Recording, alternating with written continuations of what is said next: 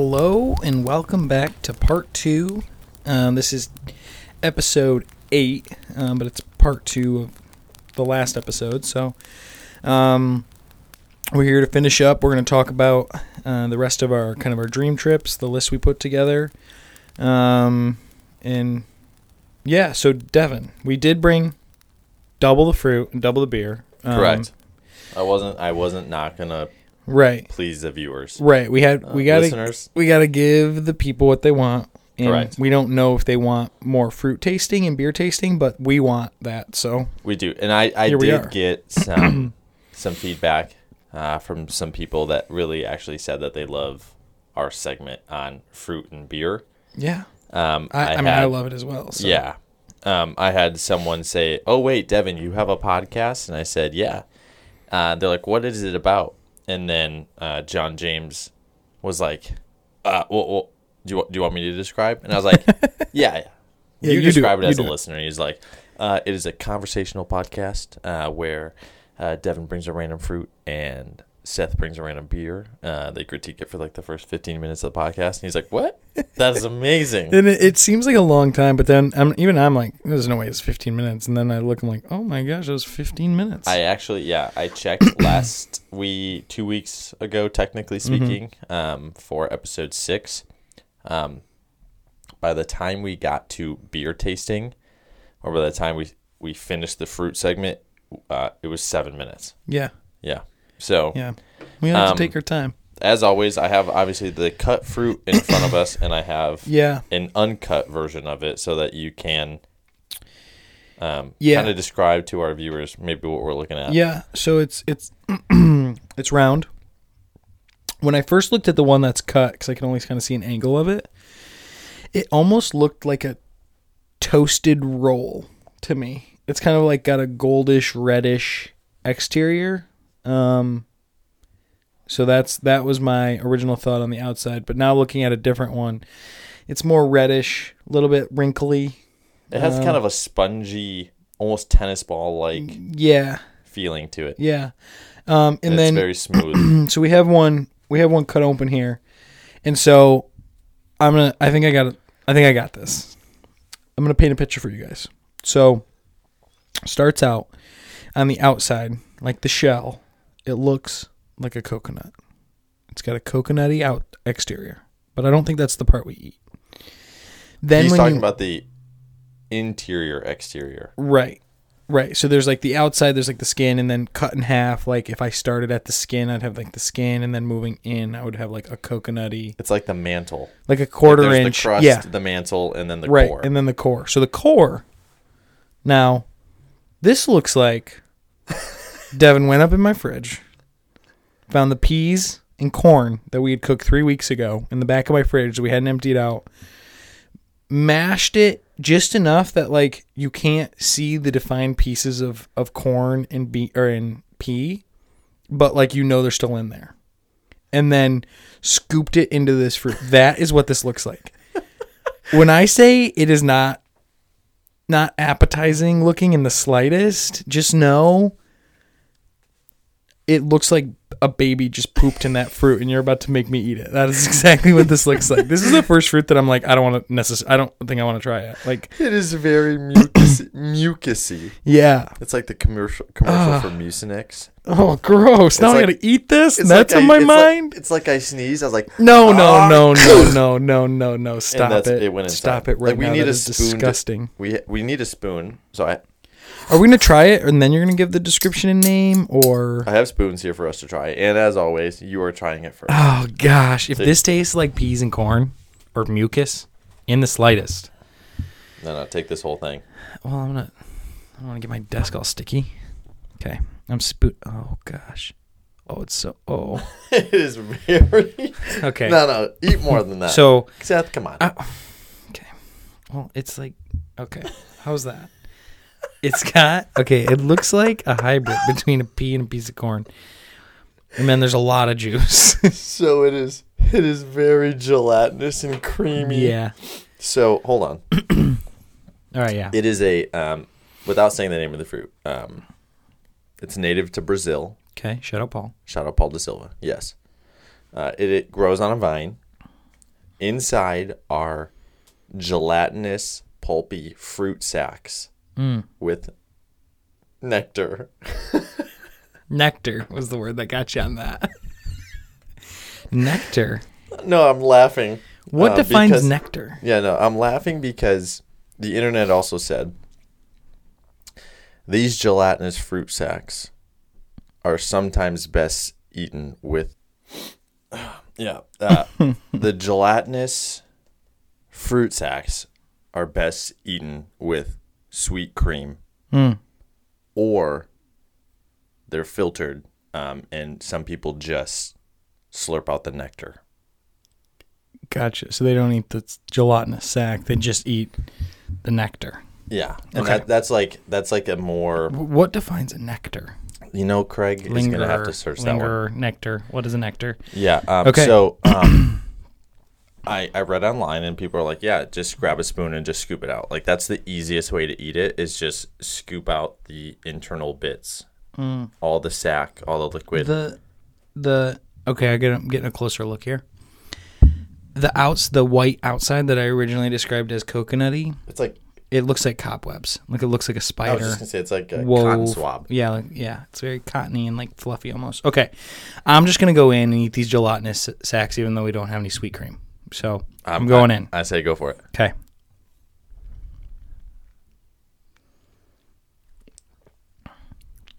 Sour.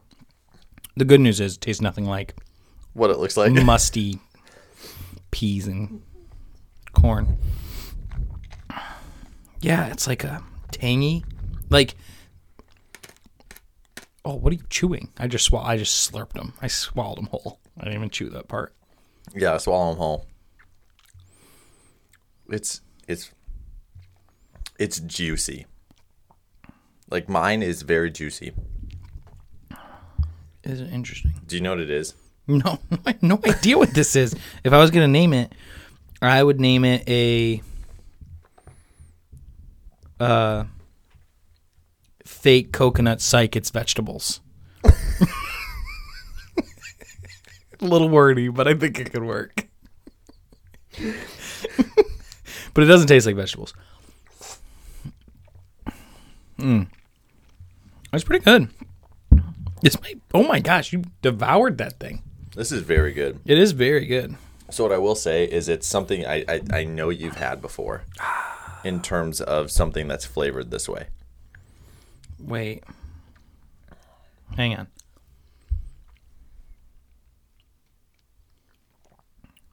I have no idea. Passion fruit. This is passion fruit. This is passion fruit. no wonder it's best served with cream. I, exactly. This is uh passion fruit, really. Yes. I had no from El Passion. yeah, the passion. You know what's funny is um, when I was reading it, um, some people believe that it got its name um, from missionaries. Hmm. Interesting. In what regard? Yeah. Um, I have to I have to pull up the little the little note I, I had on it. Cuz I had to like always I had to research this Right. this fruit because I mean how how would you have eaten that? I know, Like, I would have you have no taken idea. a bite? Do you cut it in half? Yeah. It looks like you could take a bite. I don't think you could though. No. It looks like but I don't Because like the inside when you get through all the gelatinous sacs is very smooth. It's Right. less cobwebby and it's like Right. it's There's a lot of to, like- layers to this. Yeah. It's like a cake or a parfait.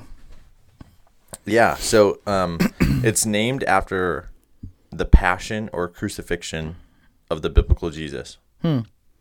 Is Brazil like Spain in that it's a very like religious Christian? I, I think so. So when Spanish Catholic. missionaries to South America first discovered the flowers that turned into the fruit, they saw them as symbolic of the crucifixion. Hmm. Which the flower is, let's just say, it reminds me nothing of the crucifixion. no, It no, just looks not like a even a little bit, just a flower flower. Yeah. With some weird stringy things on it. But Honestly, though, this was um, good to know that the picture online, the inside of it looks like the inside that we yeah, had. yeah, for sure. So This I think was my favorite one. It was like a perfect tardy. yeah, this one was really good. I'm between this and the dragon fruit. Um, it was delicious. Interesting that we ate both with a spoon. Yeah. So again, on the would I eat it on a bus? Not great.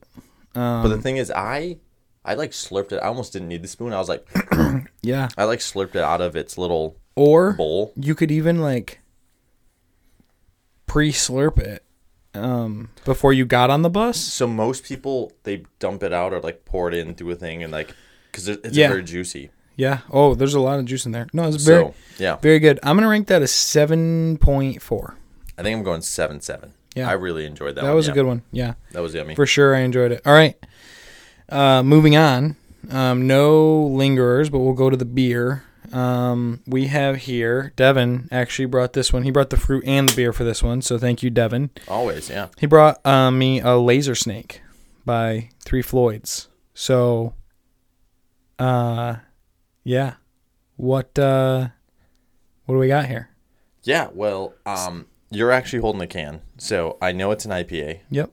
That's all I know. Oh, okay. I can tell you that Three Floyds does make a very delicious beer that I've been a fan of for quite some time called Zombie Dust.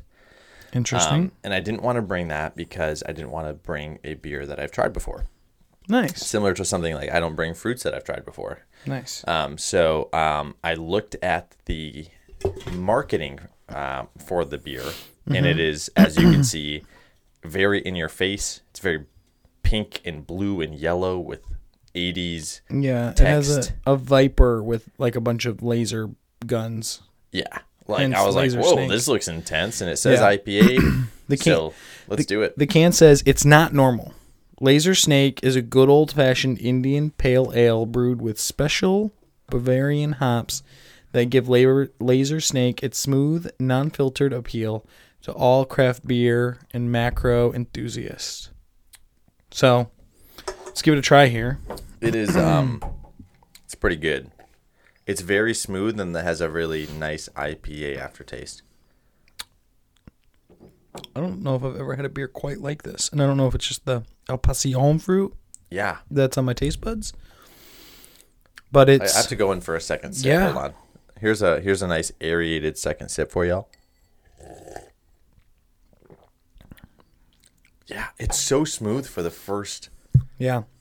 It's much it touches your mouth. for an IPA. For those of you who like don't like IPAs because it's so hoppy and so dry or whatever you want to describe it as, this isn't really like that at all. But it still has that like little bit of after after kick of it. So Yeah. I um I like this one. It is a solid beer. Mm. Mm-hmm. Also, it's not from Michigan, but it is from mid- the Midwest. So, keeping it home ish. ish. All right. Well, we should probably dive right in so we have enough time to cover cover our lists here. Devin, Yeah, it's. I just want to let you know it's it's in Munster, Indiana. For those that want to know where Three Floyds is at. perfect. Um, yes, Seth, that is my name. What's up, brother? Yeah. Why don't you kick us off and go into your next dream trip? Right. And as I mentioned, um, I started talking about the the Camino de Santiago. Yes. which for those of you that don't speak Russian, I'm just kidding. It's Spanish. Uh, it's the way of Saint James. Um, is Camino the way? yeah, Okay. or walk Okay. or path. Like it can be interpreted. So what did they ways. mean when they made the car? Do you think? The El Camino. Yeah, The the way? Yeah. it could be. I think it's the The way. path. Okay. Anyway, So there's a couple different um, ways uh, to to do the hike. There's a uh, a couple different routes essentially. So the one I'd I'd want to do is actually the one that my aunt and uncle are on, uh, and that is the Camino Francis. And so that is when you start in northern France and you're hiking along the northern part of Spain until you get to the uh, presumed location um, of the burial of Saint James. okay. That's it's very about- very cool. Yeah, yeah. And as before, it's it's a very cultural thing. It's a it's a very historical thing. It's pretty cool. Um, and it's about 500 miles. So, um, I was reading online. Um, most people do it at about a budget of fifteen hundred dollars, It's not bad. Give or take, and that's about thirty to forty a day, uh, hmm. because it takes you about thirty to forty days to complete. However, I did look online. If you want to be a little bit more luxurious, you can do like two grand. Hmm. If you want to do like a little bit more bare bones, you can do it as cheap as like six hundred and fifty dollars. Wow. So, So then basically I- you just have your transportation there, and then and then that's you- that's the cost of the hike. yeah, yeah. Uh, they say you want to average about fourteen to sixteen miles a day. Not too bad. um, um, and to practice hiking with a pack if you haven't done it before, which Right. you and I have. But I think, like I said before, my aunt and uncle are hiking it. Uh, my aunt's pack is 12 pounds, and my uncle's pack is 18, which is incredibly light. right. Um, I would probably do the budget about twelve hundred to fifteen hundred dollars, uh, just because I always want to be better, like safe than sorry. Right. Not saying I may use all of that, Right. but I, that one I You don't want might to want to be out of money over there. exactly. Um, and um, something that you that you get along the way is something called a pilgrim's passport.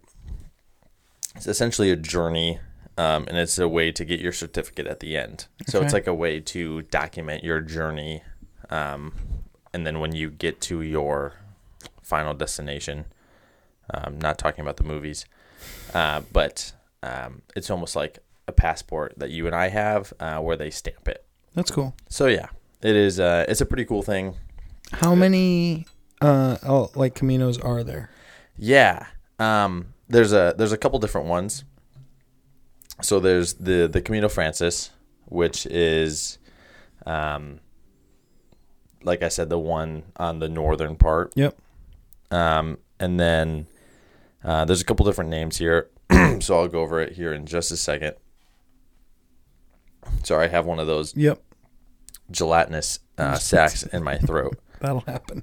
Yeah. So Need some cream to yeah. I digress. Um, so um, the the Camino Francis, which some people say is the busiest, um, there is the Via de la Plata. Um, there's the Camino del Norte. Um, there's the mountainous landscape of the Camino Primevito. Uh, I'm sorry for if anyone out there if I'm butchering it, especially you listeners who are in Yeah, France we have some Spanish and, listeners. In yeah. Spain. Um, and then it, it kind of like when it when it comes down to it, people say like it depends on you on what Right. one you want to take. The destination is the same. It's kind of like the route you want to take. So there's everything. Interesting. I did not know that. So they all are at the presumed resting place of James. Yeah, they all lead to. Interesting. You Okay. can start from you can start from uh, France. You can start from Portugal. You can start from the south. Um, you can start from the coast. Very cool. Uh, yeah, and the scenery kind of all changes along the route as well. You have some coastal scenery, some mountainous landscapes, some lengthy, like lengthy and more uh, elevation based routes. But Cool. I think I'd want to do the the Camino Francis.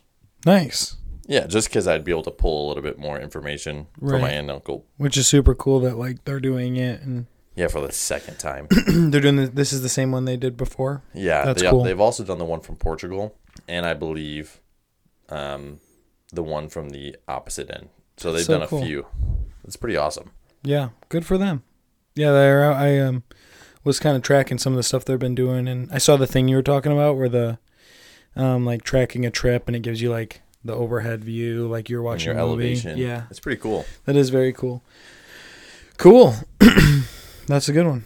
Yeah, uh, I think I think one of the funniest tips when doing a little bit of my own research was that um, people were like, "Don't don't be alarmed if you're eating at 9 p.m. because it's just a thing people in Spain do." Yeah, So like, if you're worried that you're not gonna be able to find food, like, no, it's totally normal, and you'll probably it's the easiest to find food at night. they live on a different time schedule than we do, yeah, they do. which is always interesting. Like country to country, how things change like that. They, Oh, it's it's it's absolutely bizarre. I think we should adopt the siesta, like the midday siesta. It's like two to four. Everything's closed. I I am the most unproductive from two to four. Like I eat my lunch and I'm just like, "Whoa, I could use a you need a nap right now." siesta. yeah, I think they got it figured out. Yeah, I think I they wonder- do too. Those, those countries are probably just as productive as we are. So Yeah, yeah, roughly. Yeah. Yeah, Nap's worth it, even if we're not. it's 100% worth it, I think so. Cool. Anything else on the uh, Camino? Um, no, I I I feel like um flying just if you were ever thinking about it, flying out of um Chicago and then you land in Paris, uh, and then you take a bus and a metro uh, to your starting location. So, That's another really cool thing about Europe is you can get anywhere via bus or train.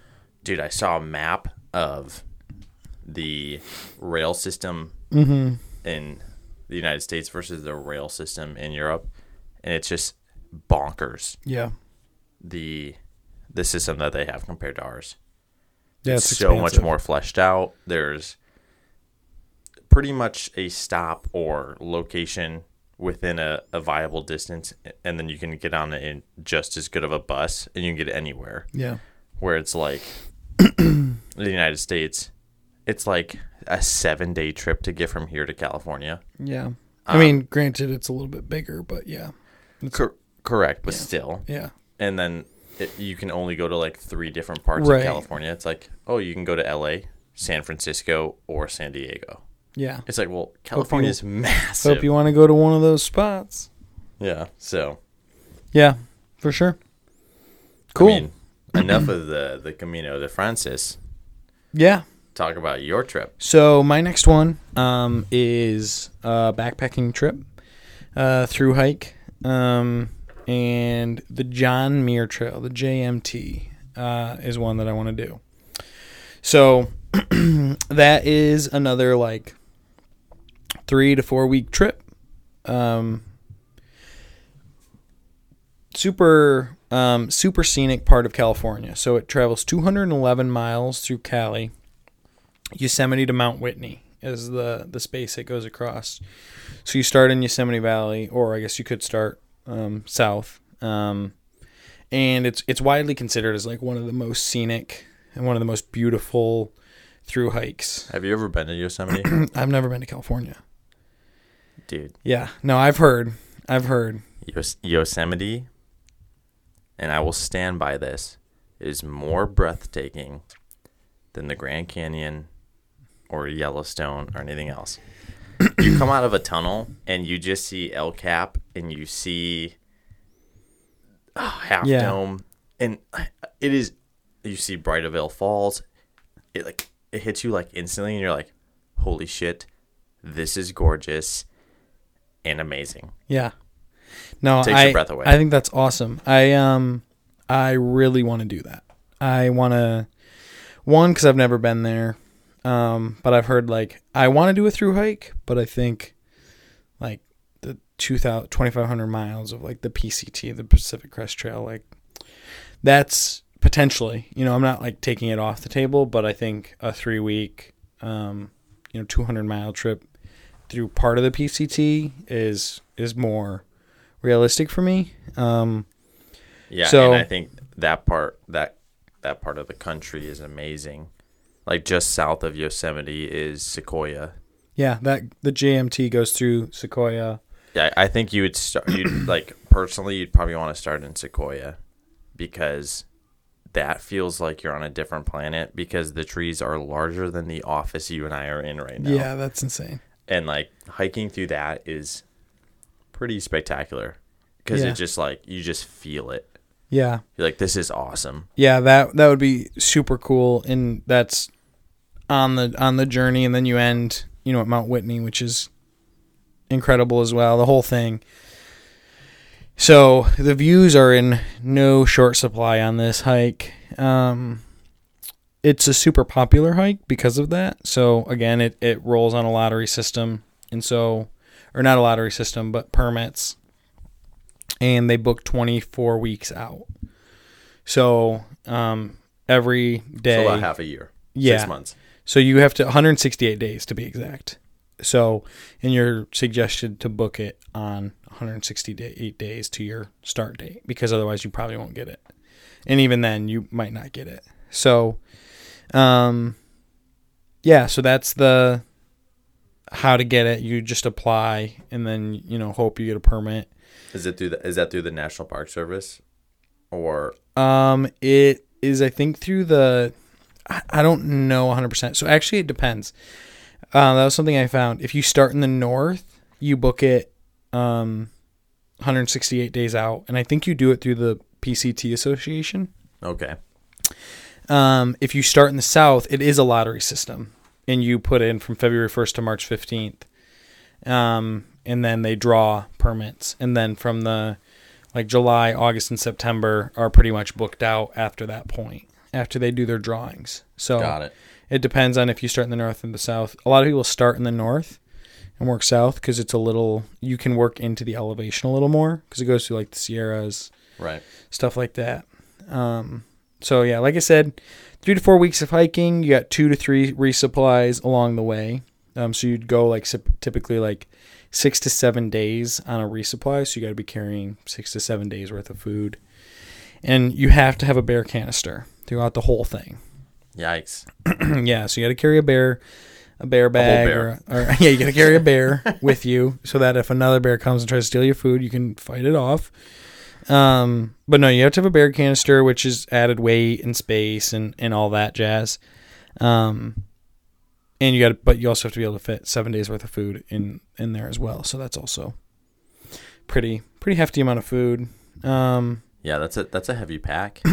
yeah, for sure. So I was kind of looking, and like the best way to do it is to ship. The cheapest way is to ship food to yourself. So buy all your food, and then you what you do is you package it in a plastic five gallon pail, and then you tape it shut, and you send it to where you're going to resupply. And so you do that because when you they gets there, they put it out for you just in case you get there like an off time, and they want it to be critter proof, so you can't send it like a regular box because a mouse can chew through that. So they say plastic thing, and then but you got to make sure that it's all going to fit in your bear canister because you'd hate to like get to your resupply and like, oh, I have too much food, I can't fit it all, and so and they say you want to ship it out three weeks before you leave, just to make sure it gets there in time. So See that that would be a new level of fear that I don't think I could comprehend. Like you get to your location, no food. Yeah.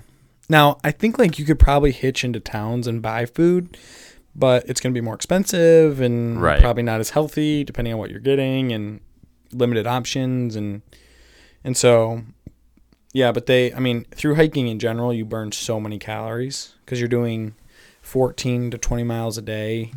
And if you're on the PCT, you're even like if you're doing like a full through hike, you're doing even more. But on this one, you're going to be doing you know, about 14 to 20 is pretty average.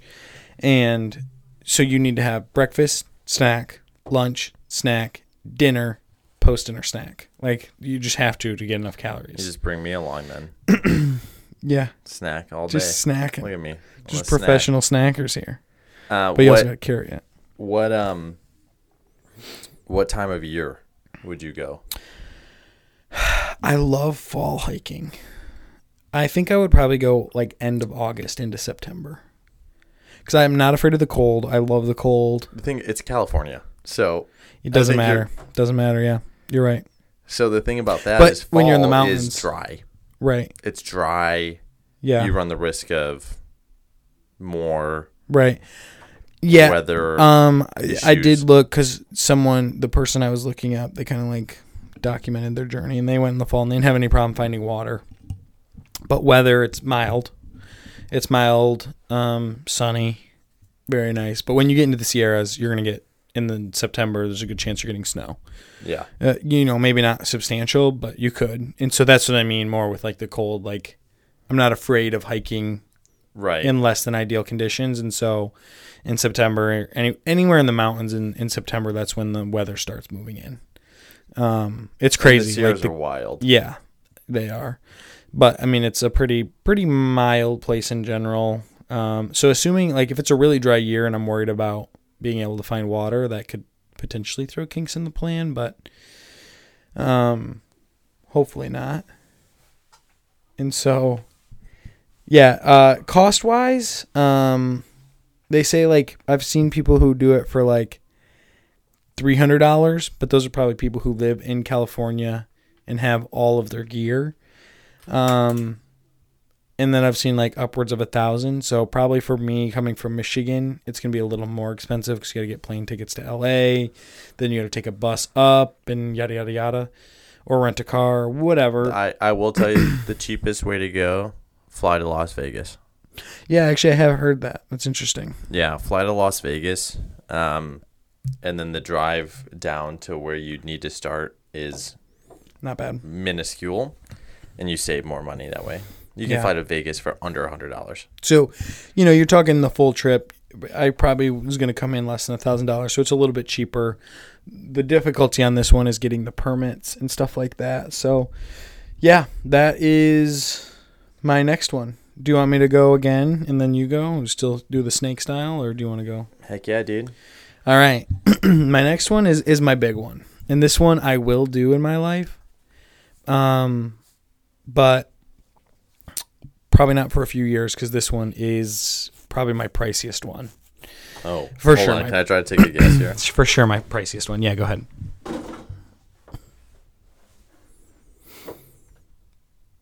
Actually, no, I have no idea. It's in the U.S. I know. I well, we kind of established that all yours were in the U.S., and I think only Yeah. one of mine Yeah. was. Difference in uh, Give me um, west of the Mississippi or east West. of the. West. it's um Is it the Rio Grande? no I know you've been into paddling, so no. is it Montana? I have actually been fishing on the Rio Grande. Really? Mhm. That's Uh, really Our um backpacking out uh, backpacking outfitters right there. Um, is it in Montana? No. Okay, I, I'm lost. Well, potentially, but no. Um, so I the location isn't as important on this one. Um, I want to do a big game hunt for elk, um, either in Colorado or Idaho, Montana, Wyoming, somewhere, New Mexico, um, Yeah. Arizona. They all have yeah, they all have them. and and so locationally, I'm not as picky. Um, I've spent the most time in Colorado, so I feel like a little more information on that. So that's why I just said Colorado. But Would you just real quick before you even dive into it? Would you do it like horseback style? Were you like? oh, I'll get into it Okay, with that because oh, man, that's so I- that's where I wish that's I had where more it gets beer, dude. that's where it gets weird. Um, elk hunts are extremely expensive, and like if you hire a guide service with mules and horses or whatever, and it's full service, it gets pricey quick. Oh, I know. So, um, I know. just to break it down, so depending on the state, because each state is different, it's usually a lottery system, or it's called um, preferential point system, where what that means is like you put in and then you have to have a certain amount of points to get a tag. So, like some states are at six, so you have to put in for six years before you're in it. And as more people apply, the year of prefer the preferential points goes up. So it could be three, could be seven. You know, Are you putting in your tags now? I haven't been um, because I can't afford it yet, and so I'm like, I know I should before I can afford it. Like I get that, but you can also buy over the counter tags in some states. Okay. But the disadvantage of that is it's way more populated. You're gonna have more hunting pressure, more competition, and so uh, I'm probably gonna start putting in. You know, in the next year or two, you'd have to pay to put in. It's usually like twenty-five to hundred dollars to put in, but over five years, it adds up. Um, and then your tag itself, when you get drawn, is between 500 and 1000 just for the tag um, being out of state. so gets expensive uh, for sure. Um, and then if you're going to use a guide service, in like, so I guided and I did probably 80% of what the top guide service would do in terms of like making the food, doing all that. But the top, top ones, like, and they're, they make good money. Um, and it's anywhere from two thousand dollars, and that would be like a really low, low guide, meaning they're not doing anything for you; they're just helping you hunt, to upwards of ten thousand dollars. Um, for My just the question- guide service. My question is, why aren't you doing this? I've thought about it. I I do not know how to hunt yet. like I know how to hunt here, but like but like, I know how to guide. I could learn. I could go out and learn, and they would teach me.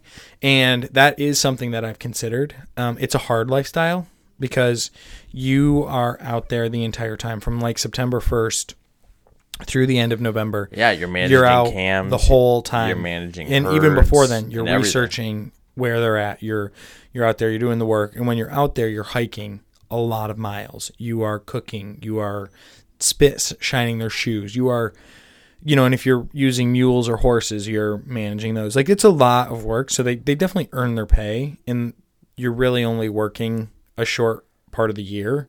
The and so thing it's is though, like when when you're working is is passion based, right. work is so easy. Yeah. And I mean it's it's long days. You're getting up at three, four AM, you know, getting out there. So it trust me, I've thought about it. It's on my list. I perhaps I will do that someday. Um Let's just start a let's just start a, a service related company, a I'm- guide service. make it happen.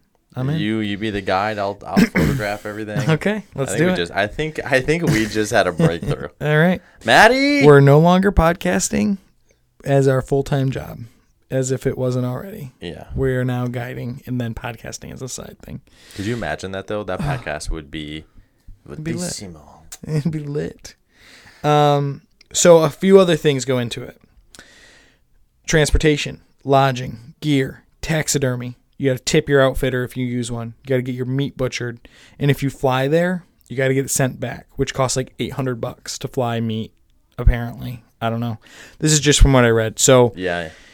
it gets very expensive. So all in all, what are, uh, just real quick, what are we looking so the the research I did, um, which was through a, I don't know, it like kind of broke down, but they figured on average. So this is assuming you go out, you pay a guide for like the medium service. So they're not not the full full ten thousand dollars, but not the two thousand dollars. Like you're talking like six thousand dollars for that, plus your tip, plus the taxidermy. So assuming you get like a shoulder mount, um, your meat is shipped back, like all that, yada yada yada, and you need to buy a little bit of gear. Like you have some gear, but you need to upgrade a little bit. Um, fourteen thousand dollars was the was the cost that they gave. So I think I think I could do it for between four and five thousand dollars? Easily. because now your big expenses, transportation, the tag itself, um, you know, taxidermy. That's unavoidable. You can't avoid those. If you know, you don't have to get it mounted, but like if I'm gonna go out and do this hunt, and I, assuming I shoot like a nice bull, Yeah, I'm putting it on my wall. I'm sorry, I like want Maddie would not like that, but next to it. yeah, I mean, it wouldn't even fit in this office. We'd have to literally put it down here. It would have to sit have on to the sit on the floor ground, because they're so big. Um, so I think I could do it between four and five thousand dollars minus the taxidermy costs because I have mountain experience. So I know how to navigate the mountains. I know that aspect. I would need to hire or go with somebody who has minimal like minimal costs. Like I don't need them to do anything for me. I don't need them to tie my shoes and make my food. I just need them to help me find elk, call in elk, and get the shot. Like that's what I need. I, think you call up Steve Rinella.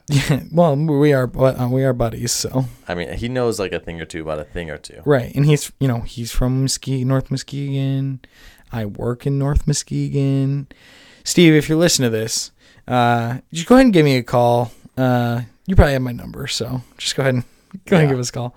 Um, but some things I I looked at.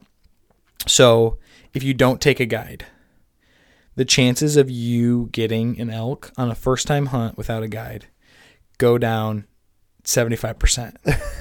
like just out the door. Um you your chances are very minimal because it's such a like in the know act like hobby. It's not something like you can just go out and pick up on your own. Like it's like It looks so easy when you watch it. it does. It's not. You're hiking tens of miles a day in mountains and not on the trail because you the with a rifle. the elk aren't always yeah your your pack is heavier because one it's cold so you got to have more equipment two you have a gun three then when you shoot the elk you got to haul that thing to the the back to the truck we're talking 200 300 pounds of meat plus the antlers and head and hide and it's insane so more than that. It's like what? It has to be more than two to three. they pounds. figure 200 pounds of meat Okay. on an elk that you're like taking. That's what I've heard. Because you got the bones, which you're obviously not hiking out, and no, I don't know. That's just what I saw. Um, so yeah, I mean, sense, yeah. it's it's pretty pretty expensive, but I've, I've heard it's a life changing experience, and that's why like I'd love to have Zach on because he went out and he did he put the work in, he did the research and got an elk without a guide. And so he's going out this year archery, no guide. Wait, he's gonna he's gonna drop an elk with a, a bow and arrow, That's the goal. Him and him and Justin. dude. That's So- like flintlock. I mean, yeah, it's crazy. So I don't think his first one was taken with a bow, but I could be wrong on that. But so even if I go out with him, you know, and not hire a guide, because he now he knows he has the experience, Right. like he's done it. He, um, That but he put in a ton of work to be able to do that. Like it's not like he just like was like "Ah, I'm gonna go to Colorado and maybe get one. It was like, and he went over the counter too.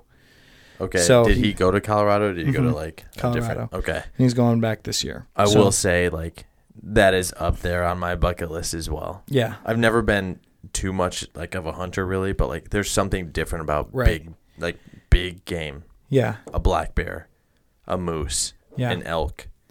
And so, yeah, like part of the reason I want to do this is because the main reason is the meat. Elk meat is delicious. It's really good for you. It's really lean. And I mean, just listen to Joe Rogan, he'll tell you. But I want the meat and I want to fill my freezer. And so that's like the main reason. I'm not after like the antlers necessarily. Um, but also it's like in terms of like adventure and in terms of like really earning your food. I mean, how much better could it be than like hunting an animal in a fair, like in You're their reaping your own world? rewards. Yeah, and and so it's like you know, And an elk is gonna feed you six months. oh yeah. I mean, if you ate it for, yeah, I mean, it's two hundred pounds of meat, and that's probably low. You know, like you're Yeah. getting a ton of meat, and so. That's the main reason, but also just like the challenge I'm and the adventure of it. elk. Yeah, uh, as you should. I mean, it's delicious. It is delicious. but moose is So- top tier. If you ever have the chance to eat moose, Oh, I've had moose. moose is top Moose is tier. delicious as well. Yeah. So yeah, I I want to do a big game hunt, and I'm not like I'm not necessarily tied to Colorado. I'm a little bit tied to elk, but I would also do a moose hunt. But I, you know, I would also go to Alaska. You know, I would do grizzly. I would do elk. I would do moose. Like Right. that, the spot, the type of hunt of like spot and stalk, which essentially means you like find an elk and then you figure out a way to get close enough to shoot it. Like that sounds so fun to me. And also like it serves such a purpose in my life in that I'm going to consume the meat and it's going to like feed me and, and whatnot. Like it's not just about killing the animal. Yes. I mean, if it was only about killing the animal, I would drop out of the podcast, cancel my contract. So Good. I'm glad, glad we're on the same page there. yeah. So- It- it's it's funny that you said Alaska though, because that is actually on my list. Yeah. Um, is to spend Dive in, man. three months in Alaska Three months at least. minimum. I mean, my next two trips, so the last two I'll talk about here, are actually a a minimum of three months, both of them. you're not even going to scratch the surface though with three months like that's the thing like you're not like iceland three months you could probably do a lot of Oh, iceland I mean, alaska Iceland's the size of Kentucky. not close you're you're never going to run out of stuff to do there Exactly, exactly. So, um, you and I both. So you already knew this was coming because you and I were kind of chatting about it. Um, honestly, the two main things I want to do in Alaska is hike and fish. yeah That's all I want to do. I want to catch a halibut. okay, and I want to hike any and everywhere in Alaska, whether that's in Kodiak Island, um, whether that's in Katmai National Park, which for those of you that don't know anything about it, just picture bears eating salmon on a river where the salmon are jumping up into it's the a bears' classic mouths. national geographic That is Katmai National Park. Uh, whether it's Vancouver Island, which, as you know, is yeah the, it is the highest percentage of mountain lions like density in the world, in the world um, as well as hiking Denali.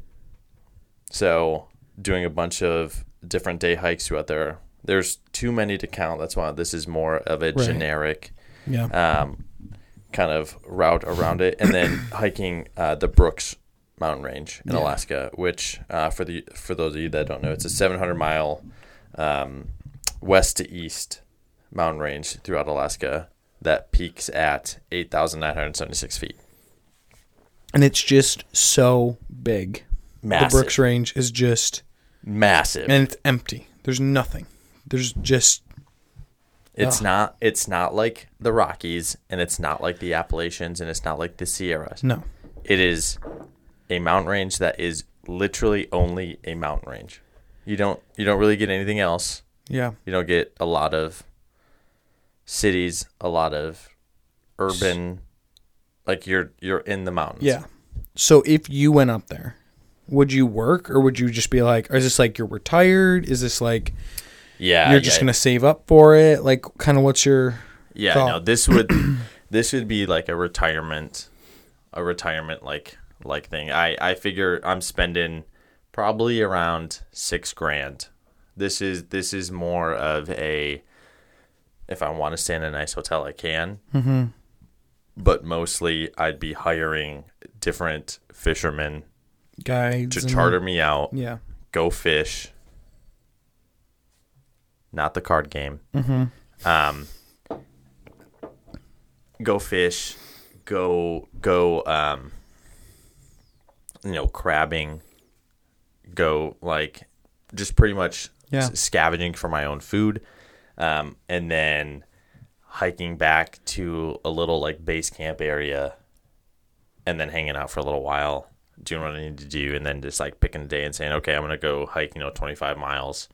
Like I, I want, I, I, I picture myself being an older gentleman, but not incompetent or unable to do certain things. Right. Right. I, I still want to be old enough to where I can afford it and just like not worry about any of the world's problems or troubles. I'm up there. I'm three months in Alaska. Nothing's going to interrupt me or call me back down to the lower 48. Gotcha. So, um, I've been to a lot of the the the the lower forty eight. Um, uh, Alaska and Hawaii are, are on the on the bucket list, but I I, I want to take a special amount of time in Alaska. Hmm. Like, I'd love to go see, even participate in the Iditarod. Yeah. Like, participating is more yeah, of a dream stretch. scope. Yeah, But like, I'd love to go see that. for sure. Like, that It's would be that would be something incredible. Um, but I I don't think I could spend all three months of my time in Alaska in the winter because it is pretty brutal. yeah. It's pretty brutal up there. So like, probably some summer months. Mm-hmm. I want to see like the valleys in Denali blooming with wildflowers Yeah. and and freaking bears waking up hungry and ready to go fishing and I'm like sitting there with a fly and I'm like, "Oh, what up?" Yeah.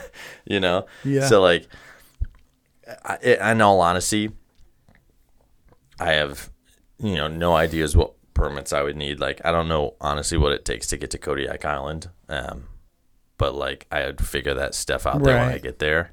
Um and then figure out all the hikes and stuff necessary. So Yeah. That's one that like if you're gonna spend three months somewhere, like you don't have to have it all figured out. Like get there, make your plan, like you got time.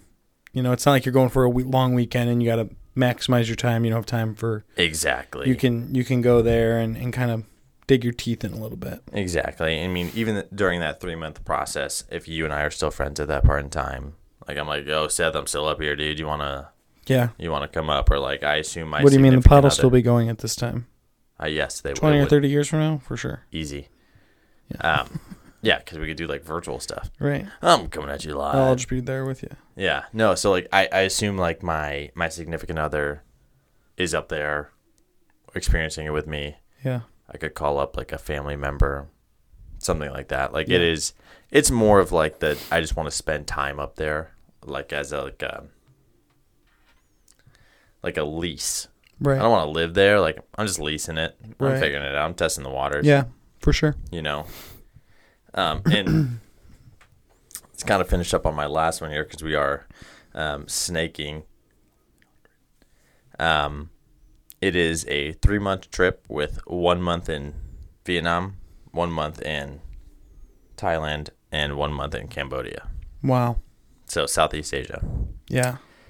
uh, which I've wanted to do since my uh, junior year of college. So this would have been 2016 into, or 2015 and 2016. So I watched a, t- a ton of videos, um, and basically, the budget is super cheap. Yeah, you can you do think. those areas really, really cheap. Yeah, about three grand total. Um, for the whole three months. Um, a couple just touching points. I'm, I'm not going to dive too deep on this one, but just a, a couple touching points. Uh, the Ho Chi Minh Trail in Vietnam. Okay. I'd love to love to hike that. I'd love to see Chiang Mai, uh, which is in northern Thailand, uh, and that is an elephant rescue Okay. um, sanctuary. So you don't ride the elephants. The elephants don't pick you up. They don't do anything. It's Yeah. it's Wild that- elephants that you get to like. exactly. You're feeding them. You're you're caring for them. Uh, it's as close as you can get to like a, a, an elephant in the wild. Um, I'd love to see Phuket, uh, which is in Cambodia. Um, I'd love to see, and don't hate me if I butcher any of these names. Um, I'd love to see uh, Angkor Wat. Sorry, not. I I missed my notes there. Angkor Wat, which is in Cambodia. Um, sorry. Uh, the Ho Long Bay, which is in Vietnam. Um, Bangkok, which is in Thailand. It's the Mhm. city. That's probably Yeah. where I'd I'd I'd fly into. Uh, I'd like to hike Sapa uh, to Pho Quoc Island. Uh, you mispronounced that one. yeah, I assumed I mispronounced that one. Um, but essentially, it's like the north part of Vietnam uh, down to the southern part, uh, which I'd have to look at how many miles that is. But essentially, Sapa is a the district level town in the province of the northwest region of Vietnam, and then um, Pho Quoc Island is south. So you're just Okay. hiking all the way down. Um, but yeah, sorry, uh, I misread my notes. Uh, so Phuket, which is in Thailand, along with Mu Ko Ang Thong, Khao Sok National Park, which are other touching points in uh, Thailand as well. Some southern islands. Sorry to to misspeak there, but uh, yeah, that is my other trip, which again includes a bunch of hikes and a bunch of destinations and stuff like that. That'd be awesome. Yeah. Yeah. That'd be Yep. a that'd be a good one. Yeah. So if you want to ever learn more about that, I can dive deeper into it, but there is a lot of information there. Um, Yeah. There's just so much to do over there than too. the yeah. allotted time. Yeah. For sure. For sure. And again, similar to to my other trips, like going to Angkor Wat in Cambodia, it's yeah. essentially um, a destination with a bunch of temples Yeah. and, and stuff like that. It, I just that stuff for some reason sparks uh, or ignites a flame inside me. I was very curious about it, and I'd love to learn more about that whole Yeah. culture. So I think it'd be just a really cool thing to immerse sure. yourself with it, and then just like put yourself on the ground there with nothing else to do but learn about it. Right. I think it'd be a pretty Yeah. eye-opening experience. for sure. Um, my last one. Um, well, one I want to spend more time in Boundary Waters, but I've already been there and talked about it, so I left that one out. But that's also my list. Um, my last one is um, one that I actually don't really want to do. um, Okay. I do, but for weird reasons. Um, I would love to spend some time in the Everglades. Um, I don't have really any affinity for the Everglades. I don't think like the terrain doesn't really excite me that much. Um, You're really selling it to me. just hear me out. Hear me out. Um, I think it would be pretty miserable. It would be hot. Mosquitoes would be terrible. You have snakes. You have gators. That you just have a lot of things. But I think the at the end of it, you would be able to experience a I don't know, some sort of accomplishment of like I just did something that I didn't want to do uh at all. Um and I did it and it was miserable, but like I'm a better person because of it. Like I experienced something that was hard and it's like real type 2 fun. Like the type of type 2 fun that you don't appreciate for a while after. Um, and so Okay, that starts to make a little bit Yeah. more sense to me. it's not like like I want to do the John Muir Trail because uh, you're going to go and see incredible things and you're going to experience incredible things. Everglades, I think I'm going to be miserable most of the trip and be like, why did I do this? But at the end of it, I'm going to be like, that was awesome for like totally different reasons, if that makes sense. Yeah, that that makes sense. Like I I don't assume that I'm given the weather that my time in Southeast Asia is going to be everything. Like I I'm going to Right. be hot. There's going to be some things that you don't enjoy. Yeah, Right. I'm, I don't want to go there for the reason most people do. So Right. that does make Yeah. sense to me. Uh, and I was kind of looking, and there's like a 62 mile trail, and it's called the Lake to Sea Trail or Beach to Lake Trail or something like that. And it's 62 miles from Lake Okeechobee, which is like the a huge Massive. lake. It's like part of the watershed that is most of Florida, um, all the way to the ocean. And it, like I said, it's 62 miles. And I watched a little bit of a video on it, and you're hiking in like knee deep water. Like it's like swamp and like there's parts where you're on dry land, but it's like just from the video, like it looks like you imagine Awful. Florida looks. Yeah, it's it like looks awful. a little bit drab, um, swampy, um, but I don't know. I just think I would get to the end of it and I would be so thankful that I had experienced it, and I'd be so much great more grateful for the life that I do have and the things that I do get to experience and the comforts I have, and so I I like that statement that you just said because Yeah. like going to the places that I had mentioned are in different parts of the world that maybe aren't as developed right, or have the amenities that you and I have. Um, and I think perspective based. perspective. It's all about perspective. and so yes. I think a trip I like that, that. provides perspective. Now, on the other side of that, I'm going to end this trip. So you can do 60 miles in four days. Um, I would end the trip with like three days at an all inclusive resort and I would get massages and sit in, sit in a pool and drink foo foo drinks by the bar. And so, like, don't get me wrong. I'm still comfort creature of comfort. right, but Um, it's almost like a uh, you earned yeah, those things, right? sure. Sweat, a little sweat equity. Yeah, exactly. And I think that the juxtaposition between those two would make for a, a great time. So that's my last one. I could I could go on. I could do another two hours of dream trips. I have so many. Yeah, These are kind of some of the five, main ones. I know it's I had a bunch, and then I was like, I don't really want to research all Right. of these. I don't, I I don't want to research any actually, but I feel like if if some even if we spark some imagination in, into someone, a listener or something, to maybe like check something out that we'd mentioned, or, or maybe revisit something, a dream that they had, yeah that that'd be more than enough. But it, for anyone that wants to know more information for or or wants to see us maybe dig in and actually formulate a plan for one of our dream trips, let us know and, and we'll dive into it. It, it was just kind of something that Seth and I spitballed.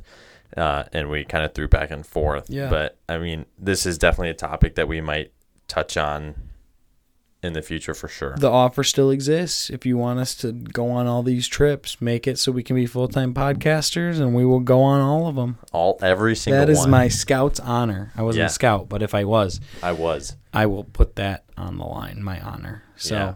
I feel like uh, and, you know, Patreon coming. No, I'm kidding. Um, well, cool. We're kind of wrapping up here, part two. Yeah, Of- which of, is uh, which is weird. Let us know too if you if you like uh, part one, part two. Yeah, If you know if you if you you know care for something getting For split up sure. into two, you have to wait an entire week in between.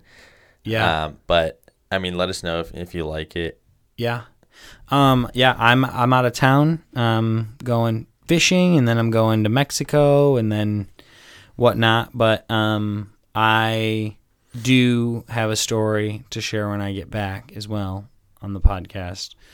Um, of I feel like we already talked about this, um, perhaps, but the um, a different spot probably a different creature. But the whether it's Loch Ness, I don't know, but a Loch Ness type animal that I experienced. Um, Do you, do you want to talk about like the nest at all? Do you want to tease that at all? Yeah. Well, yeah, sure. The the eggs were like your size. I'm six two. Yeah, maybe a little smaller. That might be exaggerate. Sorry, I don't mean to exaggerate. They were probably five five foot by three foot, Massive. like big. And I wasn't sticking around to see for them to have. Like when it comes out of the egg and it can eat me, I'm done. Gone. And so that that was um, up at Lake Superior, and so I don't know. I I'll get more into that. Yeah. Um, It's kind of cool. I think the journey there to the nest is the the best part. But right. I don't Well, it was spoil- accidental. You know. Yeah. it. Yeah. Well, we'll save that for next next week. Um, but thanks for joining us, guys. Um, episode eight in the books. Um, it's just so exciting. And like That's I two said, months. uh, share this with your friends. Like, Comment, subscribe, rate, whatever. We appreciate the support. Write a review. Um, and like I said, the ball's in your guys' court, you know. And so, if you want us to become full time podcasters and go on these trips, you know, Just the throwing it out stage has been set. The table has been set, rather. The table has been set. Yes. So uh, you guys know what to do. Share Yeah. this. Uh, share this on your social media if you feel so inclined. Yeah, But, uh, we I- just appreciate appreciate you guys. And as always, yeah, we're trying to make like as always trying to make this more of a community thing. Right. So let us know how we can interact with you more. Yep. Uh, and and make the the campfire grow. Uh, we got sure. plenty of room for more chairs. Yeah. Pull one up. Awesome. All right. Well, All right. Peace. out. See you guys.